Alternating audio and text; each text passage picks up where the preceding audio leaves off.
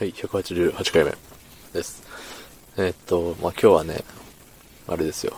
朝9時に出勤して、先ほど帰るという、ね、まあまあな時間の労働をしたわけなんですけど、ね、明日もね、11時出勤なんですね。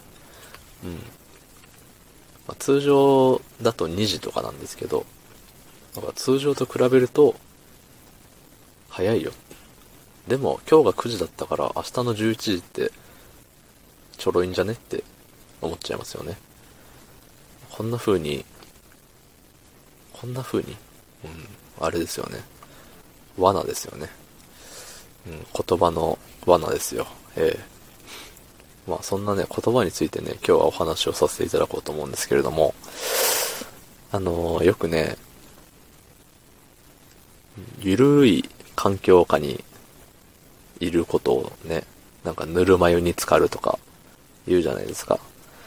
なんかしばらく、例えばね、部活の顧問の先生が、全然もうゆるゆるで、もう部活来なくても何も言わないよぐらいゆるゆるの先生で、ね、顧問が変わりましたってなったらめちゃくちゃ厳しくなるって。ね、今までぬるま湯に使ってた分、あれだね、みたいな。ね。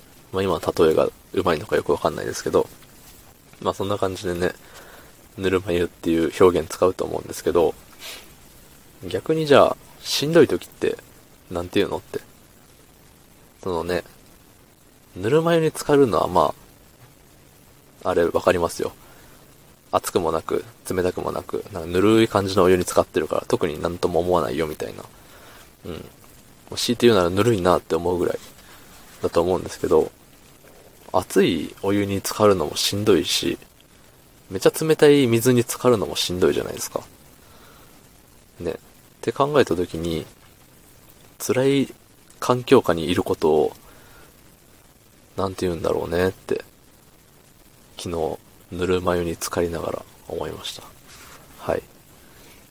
すごいね、あの、うまく話をまとめたでしょっていう感じで終わってみたんですけど、ね。そんなにうまくないですね、今の。うん。まあ、そんな風になんか日本語って、そういうの多くないですか？って思うんですよ。うん。で今日もね、仕事中にね、ふと思ったんですけどね。まあ、あの、案の定忘れてしまいまして。うん。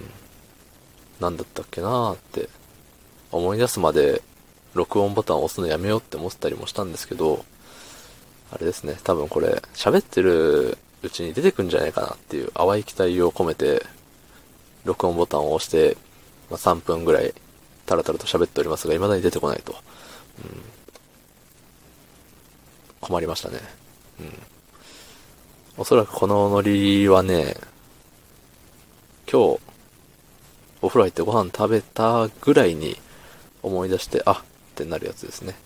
まあそんなことはどうでもいいんですけれども、ね。そう、ぬるま湯に浸かるって。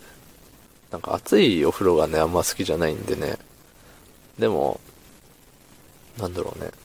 その、お湯に浸かるのがいいよっていう話をまあ、はるか昔にね、聞いたこともあるし、聞いた話をしたこともあるし、うん。だけどなんかね、水の中に、水っていうか水、水分？水中？の中にいるっていうのが大事なんじゃねって思うんですよ。なんか、無重力じゃないですか。無重力なのか？水中って。なんか浮くじゃないですか、水中って。でも、ね、我々人類はいつも重力に押しつぶされて生きているわけで、ね、お風呂の浴槽の中に使ってる間だけ重力から解放されてるような気がして、ね、ちょっと哲学的でしょ？う言い方が。うん。まあ言うてそんな大きいね、浴槽じゃないんで、その、全身を浮かべることとかはできないんですけど、まあちょっとお腹が鳴っちゃいましたね。失礼。うん。えっ、と、まあ多分入ってないけどね。そう。だから大きいお風呂とかだったら、体、全身をもうぷかーって浮かべて、ね、リラックスするっていうのが、疲れを取るあれだったりするのかなと。で、さらにあったかければ、何、あの筋肉をね、ほぐすじゃないけど、そんな感じのもあって、いいんじゃないかなって。よくね、銭湯とかでね、泳いでる人いるじゃないですか。まあ、銭湯行かないから僕の想像なんですけど、まあその、泳いでる人も、なんかバチャバチャ泳いでたらあんま意味ないけど、ぷかぷか浮いてる分には、結構、あれなんじゃないかなって、効果あんじゃねえのって、体にいいんじゃねえのって思った次第ですね。はい。いい感じに時間が過ぎ去っていたところで、本日はこの辺にさせていただきたいと思います。はい。昨日の配信を聞いてくれた方、いいねを押してくれた方、ありがとうございます。明日もお願いします。はい、ありがとうございました。